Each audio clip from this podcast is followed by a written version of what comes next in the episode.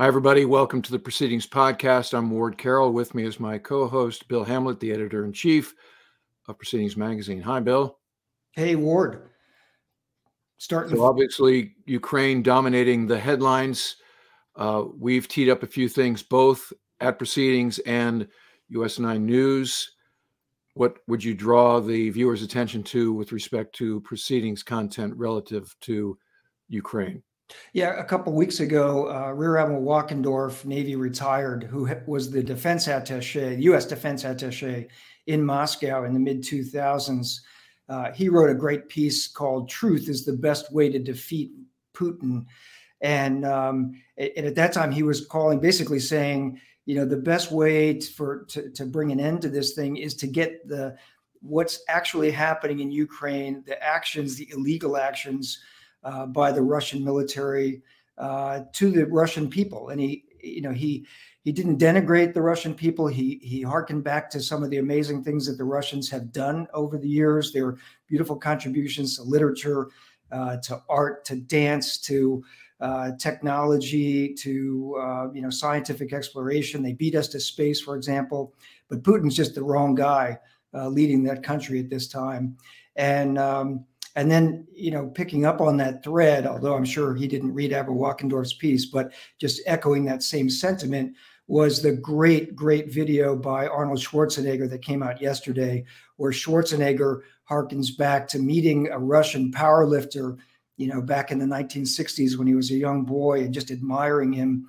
Uh, and and saying to the Russian people, and, and Schwarz, Schwarzenegger's got a lot of fans in Russia and Ukraine, but talking to the Russian people and just saying, your your government, your president is lying to you. What he's done is illegal, and uh, this is not representative of who you are as a people. It's just a really powerful video by uh, by Arnold Schwarzenegger. I thought the messaging was just absolutely spot on. So uh, I'll, I'll, pop that in the uh, in the comment too, and people can take a look at that maybe after the show. But it's just incredibly powerful messaging, in my view, perfect messaging uh, because you know this the, the, Russian people are, and I served as a naval attaché in Russia in the mid 2000s. Admiral Walkendorf was my boss.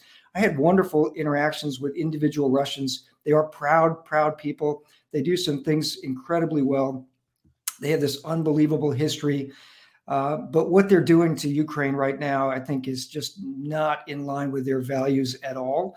And um, you know, the, I think Admiral Walkendorf was spot on that. Hey, you got to get the messaging to the Russian people so that they understand, you know, what's really happening in Ukraine and and who the aggressor was. And um, as as our boss uh, Admiral Daly, we were t- chatting about this yesterday. He said he hopes that one day he wakes up and you know on the on the front door of the Kremlin is you know a big sign saying under new management because that's that's really what needs to happen here. So I just thought that those two uh, uh, those two things were, um, you know, just just powerful messages on the on the right theme. Yeah, um, another question that we're getting asked uh, as we do some, uh, you know, media appearances in, in other outlets is, what is the U.S. military learning from the below average performance, to be polite about it, of the Russian military, both on the ground and in the air? And so part of the answer is an article that's currently at USNI News written by John Grady, which is Commandant Marine Corps Berger, colon, Russian logistics failures in Ukraine should give pause to Taiwan invasion planners. So that's an interesting takeaway, which is logistics are harder than you think, Putin and Xi. And so, you know, be careful when you step off the line of departure. And also, in the case of Taiwan, as we heard at the West Conference, we're starting to say overtly from PAC Fleet and Indo-PACOM and other places that we consider Taiwan something that we would defend in the in the case of a Chinese incursion, and that's something we kind of vacillated on in various ways through the years, and so that's another thing that's emerging as a function of Russia's inability to accomplish its mission goals in a short term since February 24th. Yeah, 100% agree with that. And, you know, it was interesting before the Russians started the invasion, there was a lot of speculation about if they do this, and I think everybody, including Putin, expected that it would go much better for the Russians, and that that would send a very strong signal to China that perhaps uh, Taiwan is uh, is an achievable goal, right? An invasion of Taiwan. But I think this right now, and as you said, uh, you know, Commandant Berger mentioned it, and it's in USNI News. I just plugged it into the chat window. Um, you know, Berger saying, "Hey, um, you, uh, Beijing, you this should give you pause because this is a lot harder, particularly against a proud country that uh, has a determination to uphold democracy and its own uh, ability to determine its its future. And I think Taiwan has got that in spades, just like Ukraine is showing. Uh, so be careful what you wish for, uh, Xi Jinping, uh, which I think is really powerful. And and the other thing that I think the Chinese are realizing now, just as the world has the, the sanctions that are put on Russia have been much more powerful, uh, much more crushing in terms of the impact than anybody really expected. And so I think that's another uh, lesson that the Chinese will take from this is like, ooh, uh, you know, look what's happened to the value of the ruble. Look what's happened to, uh, you know, the ability to export from the Russian economy. Um, I, I, I think that this is probably in the long term kind of a stabilizing effect will have a stabilizing effect in Asia for all those reasons. But uh, anyway, it's it's just fascinating to watch this whole thing play out. It's horrific, um, and you know we'll, we'll, just all continue to to watch and pray. And also, I, I think the U.S. and and NATO's support for uh, you know for the Ukrainian people has been pretty admirable so far. Well, I think the world order, to your point, has changed in a number of ways, but not in the ways that Putin imagined it would. In fact, maybe 180 out from the ways he imagined it would. He thought he was going to create Belarus Jr. in the form of Ukraine and unite Russian peoples, but really all he's united is the rest of the world, save China. And he certainly has united NATO in ways that we couldn't have done on our own. So those unintended consequences are beneficial to the free world more than they've been to totalitarian, authoritarian dictatorships. But as you said, we'll keep our eye on this. And Commandant Berger basically saying, hey, China, don't take the wrong things away from what's happening. This isn't a opportunity for a land grab. Note how hard this is and how much the Russian military misjudged their capabilities, you know, and, and so that a lot of other, and we can, it's probably a topic for another episode talking about procurement. We probably should get our duty procurement expert to talk about how we've done it in the last 10, 20 years versus how they've done it and what Putin's priorities have been with respect to procurement and how that yields a below average military here. Um, so, you know, a lot of people are asking me, hey, should we be more afraid of the Russian military? I'm like, I'm thinking we should not be afraid of them at all. In fact, we should redouble our confidence in how we've invested our you know program of record and our capabilities to include f-35 you know for all of our criticism and you and i sat down with the program manager some years ago we're very aware of that program but at the end of this effort you know american citizens you get a capability and we're sort of looking like this capability is orders of magnitude superior to what the russians have fielded in the intervening years certainly on putin's watch so more to follow on on this, and we'll keep the audience uh, abreast of what is happening in proceedings in USNI News as we go forward with podcasts. But as we pointed out before, March is the naval review issue. We moved that from May to March this year, and as you explained during the last episode, we did that because this is 2021 in review, and we want to make sure that you know we're not halfway through the year before we tee up 2021 in review. So our guest today is looking at the Marine Corps side of the house. Yeah, our guest today is Lieutenant Colonel Wes Hammond, U.S. Marine Corps retired. Uh, Wes has written the Naval Review for many years, uh, and and he just does a terrific job. And I think this year, as we asked Wes to uh, focus more on the analysis on what it all meant uh, for you know the Marine Corps in 2021, uh, he just did a superb job of that. His article, U.S. Marine Corps Review, is in the March issue, starts on pages uh, 74 and 75. So Wes, welcome to the podcast. It's great to have you on the show. Ah, it's very good to be here. Thank you for having me.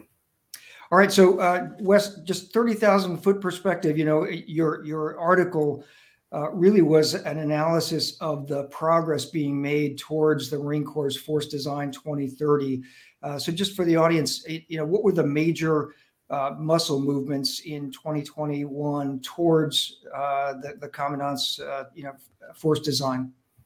I would say overall, the, the biggest thing was, um, you know, divestitures were the, the, the, key thing, making room for uh, uh, what he needed to be doing to, to redesign the force for the future. And part of it was units getting rid of, and the biggest one, of course, was the, the removal, the final removal of the, the two active uh, uh, tank battalions, um, which probably uh, brought the biggest news. But there were other pieces to that, the bridging companies um, and some other assets, as well as, uh, you know, as you reduce some infantry units uh, so that you could have more room to redesign and, and, buy other things in the future.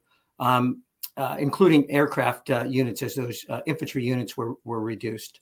Um, uh, also, you had a divestiture of commitments. Uh, the, the special MAGTFs went away, uh, which allowed, I think, the, the, Marine Corps to look forward to what it was going to do, or, or, you know, ha- have room for more training, more time to, to analyze and, and, and put together where they were headed for the future. Um, I, I, think another piece of this was, you know, development began in earnest of some of the key capabilities, specifically long range strike capabilities. They, they did some major testing, integrating those with fleet ops as experiments. Uh, key one, of course, is the Navy Marine Corps ex, uh, Expeditionary Ship um, uh, Interdiction System, NMESIS, as it's called, which is a, a long range strike missile.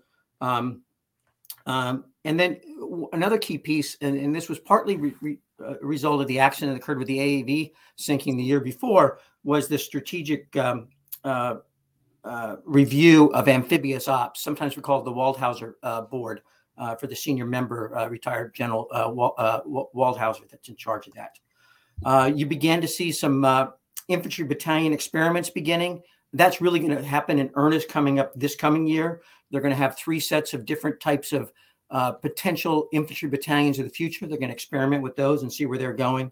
Um, and then the beginnings of uh, the, uh, the, the uh, maritime um, or the Marine Littoral Regiment (MLR) uh, was started.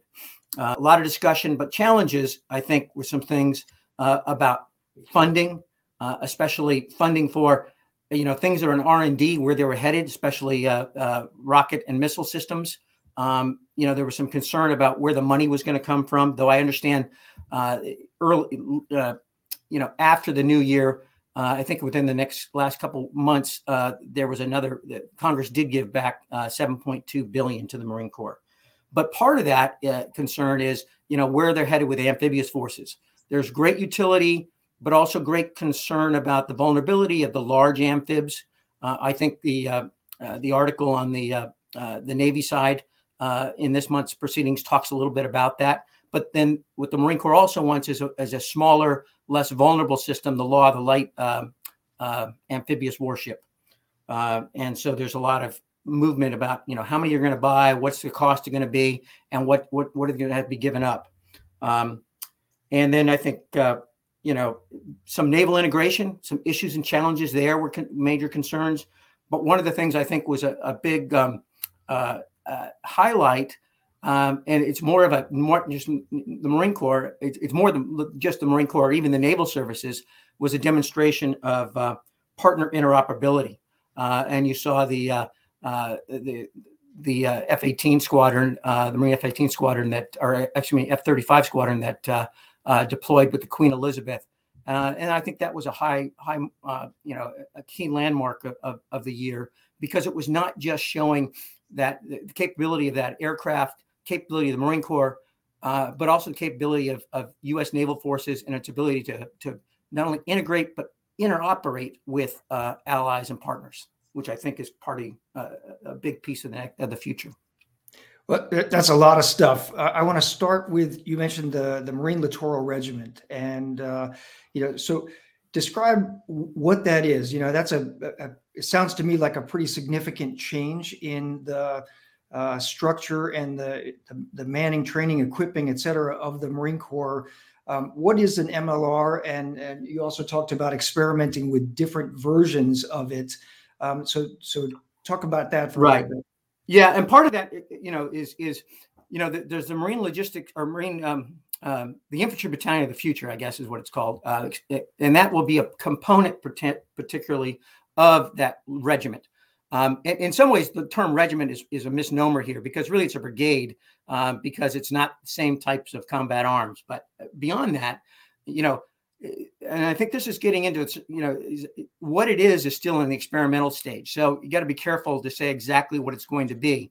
Uh, they're starting to look at that um, and do some experimentation. I know they stood up the other day, uh, the first officially the, the MLR out there in Hawaii, third third Marines is becoming that.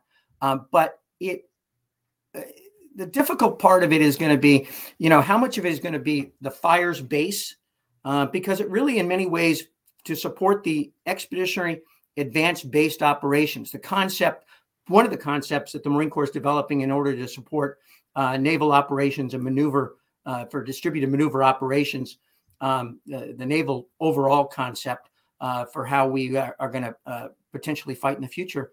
Um, it, so, you know, how much of it needs to be fires based, long range missiles, and how much needs to be infantry, uh, scouting, um, and, and uh, supporting the, the, the stand in forces and what they're supposed to do. So I, I think it's still too early to say exactly what they're going to be. I know there's some some ideas and, and things that people are, are you know going to start with, but I, I think it's really going to be in the experimentation part of it. And I think it's important that we're moving from the wargaming part of you know understanding what the future is to really start looking at doing experimentation where you really you know wargaming gives you some insights but you if, if you think that's going to give you the final answer i think um, that's a mistake uh, you need, to do experimentations exercises that really test uh, um, the capabilities. Um, uh, yeah, to that point, and uh, a, a, preview of coming attraction, we just put the April issue of uh, Proceedings to bed, which is our expeditionary warfare issue. We've got an article coming that's titled Amphibious Black, which is a description of a recent uh, exercise, Navy, Marine Corps, uh, and Navy SEALs exercise. So there was an amphib, LPD, a DDG, uh, Marines uh, and also Navy SEALs doing, uh, you know, essentially proving a concept of EABO, a little bit of guerrilla warfare, where the U.S. side is is the practicing guerrilla warfare in an amphibious sort of, uh, of uh, context. It's a pretty great article, and and it gets to your point about the experimentation that there's going to have to be, as you said, there's been wargaming, and now there's got to be a lot of experimentation, trying things I think trying things against a, a dedicated OPFOR, right? An opposition force that can show you where things are going well, but also things where, where some of your weaknesses of these concepts are. So uh, pretty, pretty interesting. Uh, I'd like to move on a little bit. You also mentioned in your opening about the special MAGTFs, right? And so if you, if somebody read the Marine Corps review over the past few years, uh, you've had a lot of information about you know this special MAGTF in CENTCOM and in Africa and different places, and those are those are going away, or they've already gone away. They've all gone away. Yes. So yeah. those are that's a pretty you know each one of those is what fifteen hundred Marines. Uh, usually, yeah, about that. Um, it it depended on the size. Especially Southcom could be different. Southcom wasn't a permanent one, uh, the one that supported Southcom, uh, but both the AFRICOM and the uh, CENTCOM ones were uh, permanent rotating forces, uh, usually forces in between amphibs. And I think this gets back to, you know, restarting the amphib uh, rotation a little bit more is going to be um, uh, what you'll see more replacement of that. But it also gives you some some bandwidth to uh, start um, doing more experimentation, exercises, training, looking at the future too. So I, I think that's um, a piece of this. Um, so, so if you bring those bring those forces home and they're not you know you're not constantly trying to rotate additional marines out to these special MAGTFs it gives you more forces with which you can experiment with which you can you know try those three different variants of the infantry battalion of the future. Do I, am i getting that right? That's part of it I, I think but also you know it just uh, part of it also is you're reducing the size of the force. So being able to, to just sustain that and do this uh, transformation just became an impossible um, uh, you know um, uh, requirement. So um, that, that, that's a piece of it. So, Colonel, one of our regular viewers, uh, Tor Tora Porco, ask a question that I was going to ask you here. Um, it just seems prima facie that when you say we're taking the tanks away, that would have been a big deal, certainly for tankers. Um, how does the divestiture of tanks impact the ability of the Marine Corps to execute combined arms doctrine? And what about the notion of direct fire support? I, I think there's a lot of questions there. I, I'm, I'm, I mean, had an interesting conversation with a, a, friend of mine the other day, and, and let me just start by saying that you know, I'm not. I fully understand and, and, and committed to what the, the commandant's doing and the fact that something needed to change and we need to look at the future. I'm not sure I would have divested everything at this point um, before we finished all the experimentation and exercises, but he's got a lot more insights. But one of the comments one of my friends made the other day was the fact that, um, you know, what we're seeing in, um, uh, you know, in Ukraine with the, you know, the, the Russian tank columns getting just decimated, at least that's what we're seeing on YouTube um, uh, and videos of, of what's happening is just reinforces, you know, the communist decision. And I, I, I say, well, wait a second. If that was true, you know, why wouldn't um, uh, why wouldn't we come to the same conclusion of you know the, the 1939-1940 Finnish-Russia war, where you know columns of Russian tank divisions were just decimated by small columns of, of Finnish uh, um, ski soldiers that just you know, stopped them for months and and created a, a real problem for the, the, Russians. Yet, you know, we saw some of the largest tank battles in the world following that that were, you know, very decisive and and and, and you know, many people would show proved it. The same thing with the 73 war when, you know, in the Yom Kippur war when uh, the uh, uh, uh, the Israeli tank forces were decimated in the beginning by Saggers. Um, you know, what um, uh, you know, and then they were able to to you know learn their lessons very quickly which is you know this piece of adaptability which is something else that i think is is important here we need to think about. But this adaptability they were able to des- describe and use tanks then for the rest of that three week war that was very decisive. Um, and then you know following that our tanks were were, were important for uh, the ground war in the um, um, uh, you know in, in the gulf war. Now i would say that you know how we use tanks. I mean, there's some obviously some technical issues going on. You know, there's technology is changing. There was a requirement for greater uh, um, armor or some kind of defensive capabilities that was becoming expensive. Uh, maintaining it, um, maintaining the systems, um, and how the Marine Corps trained and provided that expertise was becoming questionable. Um, and so those those issues, I think, were, were all wrapped up in it. But I I, I am concerned. I mean, you know. Uh, I, I, can tell you, you know, my father was um, uh, an infantry battalion uh, commanding officer in in uh, uh in Vietnam, and uh, his life was probably saved up around Con Thien uh, by a small tank platoon that he had with his battalion when they were almost overrun by two North Vietnamese regiments. Um, so, I, I, I, do have a strong personal feeling to what uh, tanks can provide you. As uh, you know, when we landed in Somalia, I was with a MEU there. I was the battery commander for the artillery battery there, and uh, we didn't have. We were a very small MEU, and we didn't have tanks with us, but we did have an MPF ship um, that was attached because we were such a small MEU, and we offloaded the tanks. Uh, and used them for a short period. Most people say, "Hey, we didn't have any, you know, armor uh, in in Somalia." Well, in the first month we did, and we used the tanks. And as I, you know, commented to people, because when we left, somebody said, "Oh, we don't need tanks because we we never use them." And I, my comment was, nobody ever needs a tank until they need a tank. That's a great point. Um, to the, I, I want to step back for a second because uh, all of this is sort of headed towards a, a concept that's been in uh, in our pages and in many other places uh, over the last two years or so expeditionary advanced base operations, which is a Marine Corps concept that is geared towards really a fight in the Western Pacific, uh, in and among islands uh, in the South China Sea, uh, around uh, Taiwan, if you will. Um, it's geared towards you know small mobile detachments.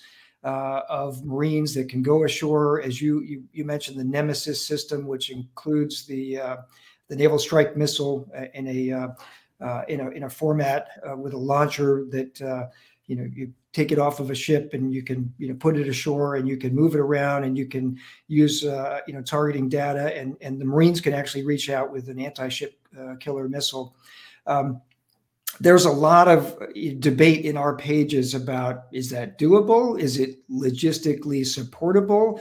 Is it uh, are, are those units likely to go ashore in places where they're going to be stealthy enough that the Chinese can't find them? Uh, how do you reduce the signature? So there's a, an ongoing debate, and it's coming, you know, in upcoming issues of the magazine, including the April issue. Uh, so, what what are you hearing about EABO and about the ability to, for the Marine Corps to operate in such small units uh, in, a stealthy manner, but also in a way that is small enough, but also powerful enough to have an impact on the potential adversary, China, in this case? Um, you know, I actually worked with Art Corbett, uh, who passed away a year or so ago, um, uh, and was kind of the chief writer of that. And uh, Art and I used to have a lot of conversations sitting down talking about EABO. Um, I, I, brought some historic perspective to that. I, I, think you know, there's if you look at the the the idea of how um, advanced base operations have have evolved from Guantanamo Bay in 1898, which I think is a landmark thing that probably deserves more study, and then how it advanced as as technology and capabilities changed over the years. This is just a continuation of that. Uh, so I don't think it's it's that revolutionary in many ways. Um, it's uh, it provides um, capabilities, you know, using littoral uh, terrain to support the fleet for both sea control and power projection um, is always fundamental to a, a, naval, a full maritime operation. Um, so I think it, it, it's a piece of that. But I think there's a couple things. I think um, it, part of it gets into how, and this goes back to the direct fire as well as indirect fires. I mean, um, which is another concern. Indirect fires for support of the forces ashore um, is a concern of mine, um, and I think many others. Uh, and finding that balance. Um, it's also the concern of how much forces do you need to support and provide that um, uh, security of those those forces ashore, as well as ensure their mobility between islands. And I would say it's not just the first island chain; it gets back into uh, the breadth of it, deep in, deeper into the second island chain, and perhaps even behind that uh, to a degree that we need to be very much focused on and concerned about, and provide that um, that depth to the uh, the operating area. Um, I, I, would also say that um, so I, I, think you know I, am concerned that giving up as much indirect fire support uh, to provide um, a, a, capability to, to halt is something that needs to really be experimented very closely and under, uh, understanding. You know, part of the uh, uh the uh, testing that's been going on is this idea of the organic precision fires, which essentially like kamikaze UAVs that we saw in the Azerbaijan Armenia fight that people took a lot of um, uh, lessons from, which I, I, always think you need to be very careful. Like I said about you know what we're seeing in the tank battalions or the tank units columns in, in Ukraine. Be careful. You know, looking at you know looking back and, and studying things, you come up with some different conclusions once you uh, analyze what the real reasons are. And I think the same thing when we look at you know how effective can you give the mass you need? Can you give the uh, the time on targets, the precision fires? Can those um, be achieved um, with this organic precision fires, and that's a, a, a question mark. Well, now, I think with the survivability of the of the tanks, I mean of the uh, of those forces, EABO, uh, mobility is going to be the key part of this, and so lightening up is important. But I, I would say that uh, you know having some mobile mobile mobile uh, mobile uh, armor is also going to be, and there's a whole number of ways I think you can look at how you reduce your uh, vulnerabilities not just lightness and mobility. And, and you, th- you have to really have a combination of those. Um, the other piece of this whole thing is th- there's two other pieces, I think. The putting together the communications and the, the networks so that it's not just, you know, that that fire system and sensor system is fully integrated with the whole naval force. That's going to be difficult, and that's going to be a, a challenge, but I think it's it's solvable. Uh, the other piece is logistics, and uh, you know I, have written quite a bit about logistics. I think if you recall, back in 2017, I submitted that essay for the uh, um, uh, CNO's uh, essay contest, talking about mobile uh, logistics in, in, a sea control naval maneuver, maneuver warfare type operation and, and showing what you know if we look at the second world war and uh, naval operations in the pacific we look at you know we look at these you know very effective carrier battle groups uh, very effective um, amphibious forces very effective submarine forces. But if you look at that mobile logistics you know both you know and there's really three pieces of it. There was things ashore that Seabees put in there was the the uh, uh, tenders and repair ships and, and floating dry docks that followed the fleet in, in protected areas. And then by the end of the war, you had a really advanced um, uh, combat logistics force or, or um, uh, you know, uh, underway replenishment capability that would follow and, and uh, resupply from those those fo- you know advanced bases that were populated with the tenders and supply ships and other things, as well as um, uh, then you know stay close to the uh, the, the, battle forces. Um, that capability, I think, is important, and, and then I think that's what you know. You, you talk about logistics and what um, the commandant said the other day about uh, how much the, the Chinese are learning. Now, the Chinese learned very quickly. Um, you know, if we look back at you know the, the Renaissance and what the Chinese uh, PLA has done since um, uh, the Gulf War, they really took those lessons and and and and you know changed a lot of their force to to address those. Uh, I think you know Mick Ryan's book that just came out the other day that was just published by the Naval Institute really talks about how they're looking at the future, but it's based on their understanding of not only their culture of how they fight, but also looking at how we fight. So um, yes, I think it will give pause to them, but um, they're going to advance. Um, you know, don't be surprised if they they they figure this out fairly quickly. For us, I think logistics needs to really focus on, you know, a number of ways. Understand that you're going to take casualties, but I think it's it's a solvable problem with pre-positioning, uh, unmanned systems, um, a whole number of capabilities that you can uh, um, ensure that you uh, have available. Well, so to go back to your point about UAVs, particularly you're talking about the Switchblade uh, UAVs that are, you know, sort of the flavor of the month right now. You make right. a good point about acquisition priorities and everybody being all in. We saw this during the post 9 11 wars with MRAPs. You know, I think in hindsight, although Secretary Gates championed this as a proof that with the right focus and lawmakers' support, you can rapidly field a capability. But when I went to Afghanistan, and I was embedded with the 101st Airborne. They were like, we have too many of these things, right. you know, and then you can see how much we left there when we pulled out, you know. So if we flood the zone with, you know, eh, I'm, you know, again, Bill and I were talking about current events and, and actually comment on uh, Berger's point that he is saying, hey, China should take pause if they're thinking about taking Ukraine because of logistics. And you know, what are the takeaways that we're learning from the Russian lack of an advance here? As you've said, logistics is a big one, right? So we want to make sure, to your point, that we're learning the right lessons and that everybody doesn't start start hyperventilating. Uh, and this is what you hear from the chattering class, and this is why every once in a while you should probably just turn the TV off and stop looking at Twitter because everybody's all in on, you know, they need MiG 29s and now they need Switchblade you know, UAVs and Patriot missiles and you know all this sort of things. It could be true for the tactical situation that is 24 hours, but in terms of our focus and our procurement priorities, we need to make sure we're looking both tactically and strategic, which is right. kind of your point.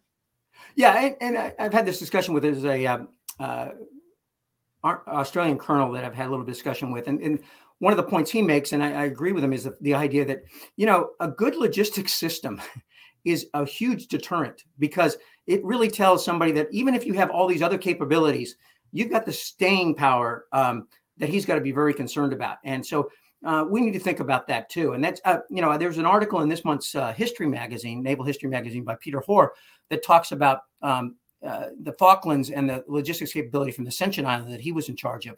Um, and I've got some questions out to him about, you know, how, you know, one of the questions is, what were they going to do after mid June? You know, uh, Admiral Woodward and is, or, uh, uh, yeah, Woodward, um, uh, yep. uh, uh, made, makes the comment that, you know, by mid June, he was going to have to pull the fleet back because they were just going to be torn apart. Well, how do we create that sustainability of naval maneuver fighting? Because you know, really, for 70 years, we haven't done naval maneuver fighting. We've done what Bob Work calls, you know, naval movement, uh, where we've had the, the capacity of having naval supremacy that allows us to move forces across you know transatlantic or transoceanic uh, areas in order to you know project power on the Eurasian mainland. Um, now we're we're talking about having to fight for that sea control first, and and you know when you have a force that's been optimized for generations. Um, not to have to worry about those problems, and logistics is probably the biggest one. Um, it it creates some some well cultural issues because you're not talking about assumptions anymore. They've become so deeply embedded; they're presumptions you don't even realize you you think about.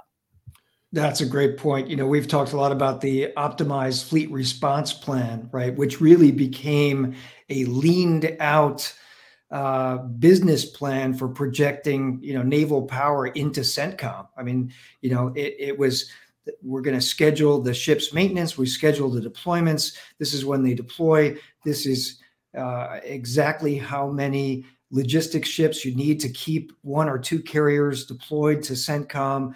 I, I mean, it, that was a very, very, uh, it was a business plan, if you will, for keeping a certain amount of naval power for deployed yeah. in CENTCOM to project power into Iraq and Afghanistan for 20 odd years. But now, yeah, to your point, you're going to have to fight for sea control. You're going to have to fight to project that uh, force, but also then to protect uh, the logistics trail that will that will support it, right? And that's that is. And you have to have that logistics trail built. I mean, or at least have the capacity to build it quickly. And the yeah. other piece, I mean, you talk about you know optimizing a force for a rotational uh, naval uh, you know presence capability is much different than DMO, where you um, essentially are going to have to, you know, be able to fairly quickly project 80, 90% of the fleet forward. Um, and that creates all kinds of problems.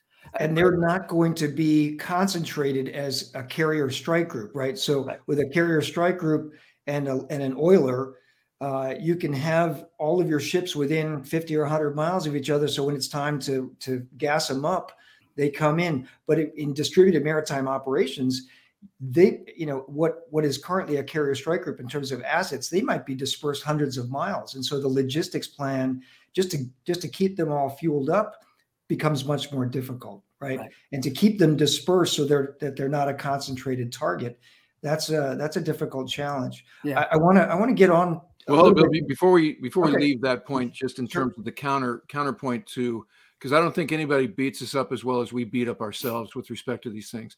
So as we look at brand X, whether it's Russia or China, again, what's emerging is we are, meaning the US Navy and Marine Corps, have always been an expeditionary force. We can do over the horizon. I'm not so sure in the years since the fall of the the wall that the Russians have attended to their capability of being an over the horizon navy. And I think particularly I was on deployment as a department head in 1995 aboard the USS America, and the Kuznetsov deployed for the first time ever. And they came into the Med and immediately broke down off the coast of Tunisia. And if you look at the history of that ship of the line, it has never really done anything of consequence for all of the fanfare and everything else. So as you look at the state of their military currently as demonstrated in Ukraine, and certainly the associated naval assets, like the amphibs that are hanging off of Odessa, still have not come ashore. There's right. some question as you talk to Sam LaGrone and others who know a thing or two about their order of battle as to how lethal these are, how ready these are. And same with China. China does not have a constant forward presence. They're concerned about their hemisphere, their, you know, the the island chains, the first island chain, the second island chain. We've talked about this for, you know, at, at length on the podcast, and Bill has teed this up in the pages of proceedings uh, you know, for for years. So I, I know we have work to do, but I think relative to the opposition, we're kind of in a good place with how we operate now. And yes, copy that distributed lethality increases the aperture of what you've got to support. Um, but I think we're I think what we're learning here, and this is to comment on Berger's point, uh, is that maybe we're more ready than we thought. Now, it doesn't mean slash the defense budget or stop doing bilateral exercises or et cetera, et cetera. But um, I, I, I, think some of the lessons that we're learning here out of out of this war is NATO isn't as hosed up as we thought. You know, and, and certainly our procurement priorities maybe have been okay and on target, and the way we do training and reporting and everything else is, you know, the military is being accused of being woke and all these other things. I, I think I think we're we're kind of by and large uh, it, ready for the threat.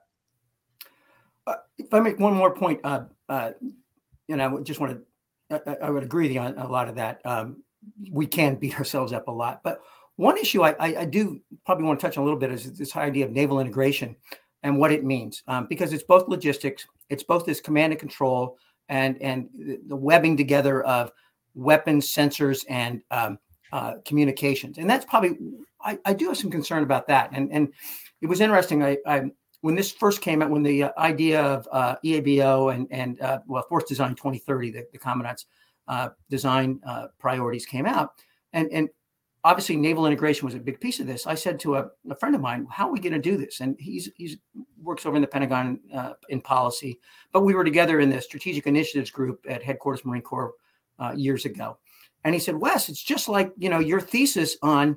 Um, uh, you know, counter battery from the sea. Um, so let me explain that a little bit. So years ago, when I was at Monterey, uh, I did I was in the electronic warfare systems engineering curriculum, and I did a my thesis on how to modify the SPY-1 radar to do the same thing as our counter battery radars. They're both phased array radars, and part of that came from that landing in Somalia, where I, you know, we were asked, "What do we need before we landed?" And I said, "Hey, this is a lot like Beirut." You know, as the battery commander, I'd like to have the radar uh, the counter battery radar, the Q36 that we have uh, brought. Well, we don't bring it on float, but um, so they were going to send it out. So it was, took three weeks uh, for it finally arrived. And the whole time I, I'm looking out at the ships at sea and I go, why can't I use that ship's radar? Because it's, you know, a phased array. Long story short, I did my thesis. It was fairly easy. 19, so I did that in 96, 99. The Navy tested it. Uh, and the you know the, the, test off of Camp Lejeune live fire test with the USS Higgins went extremely well.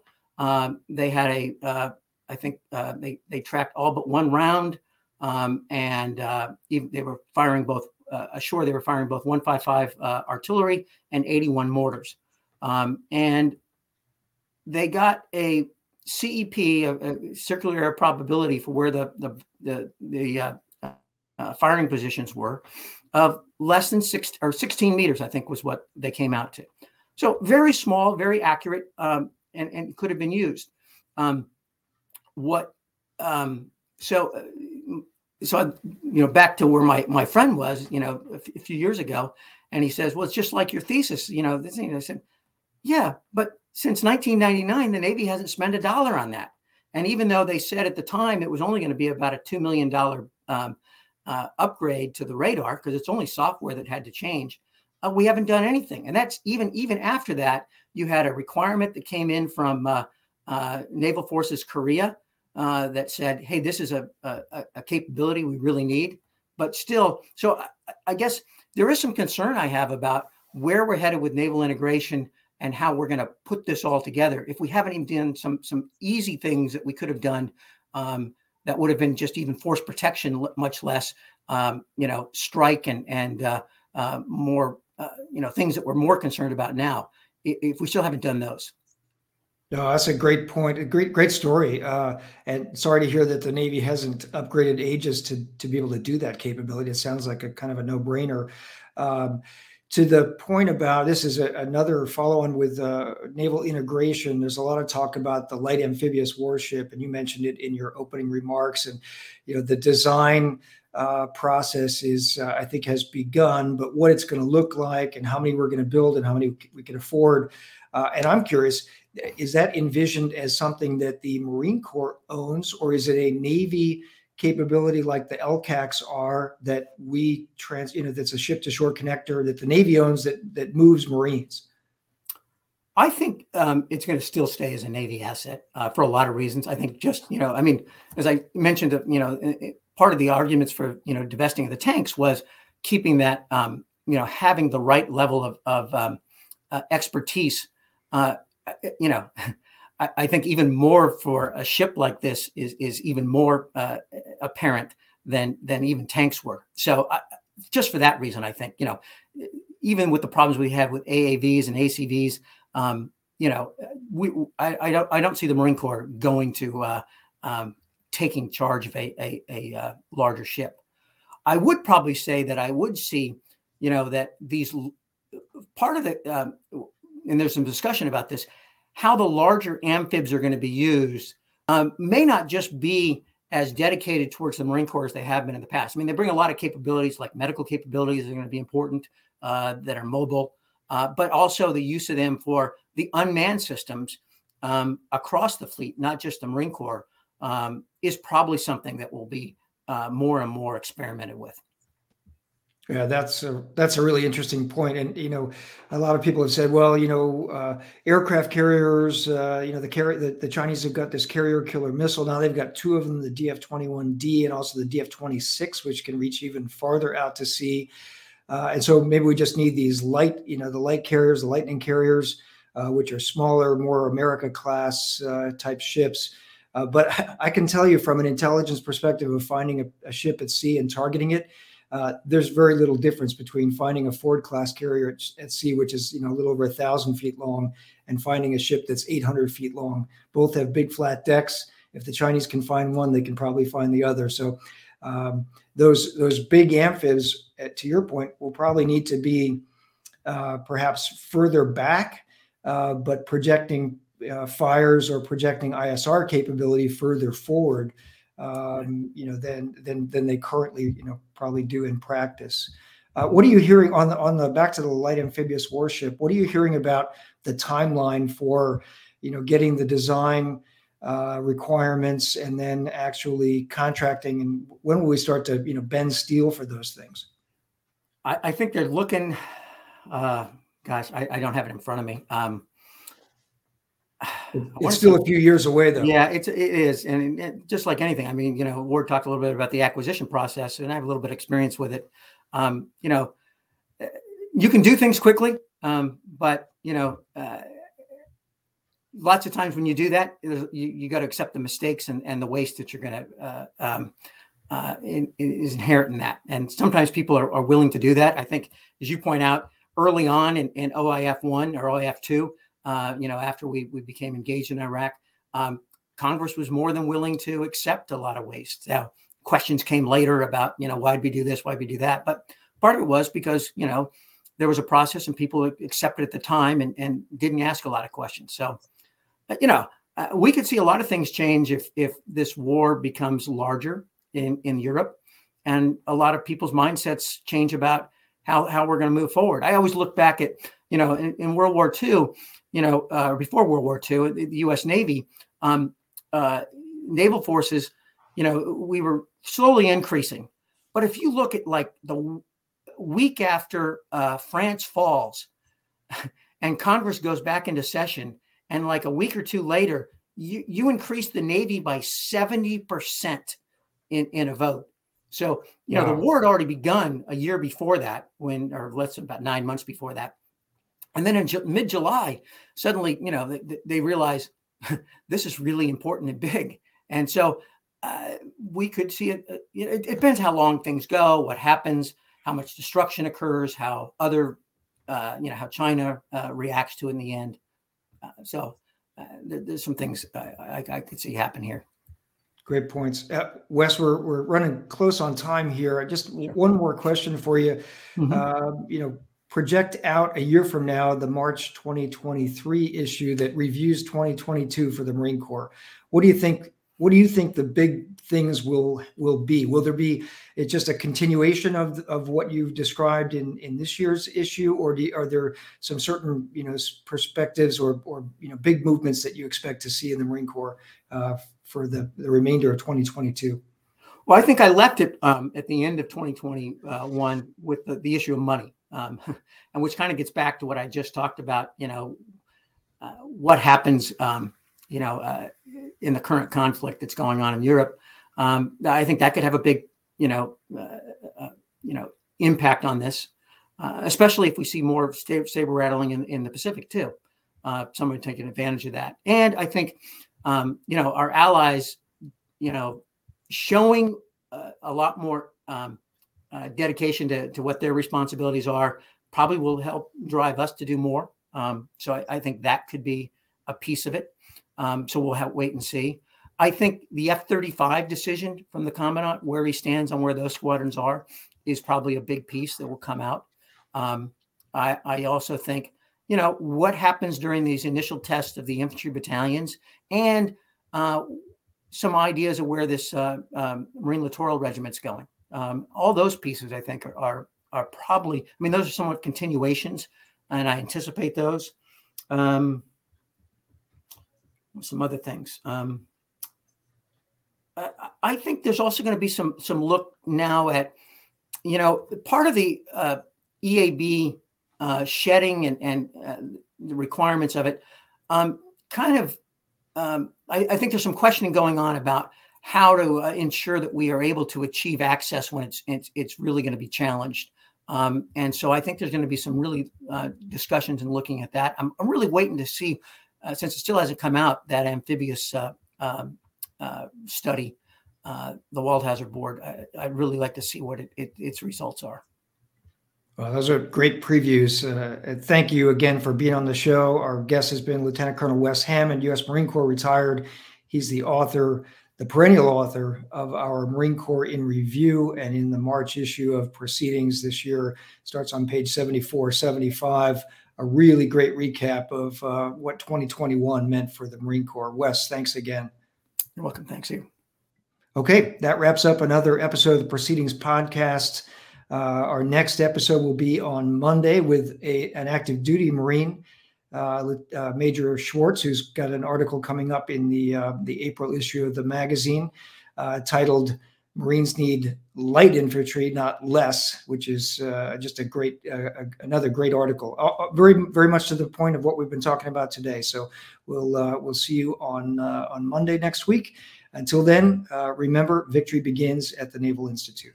And we'll remind you that this and every podcast is brought to you by the members of the Naval Institute. For more about membership, go to usni.org slash join.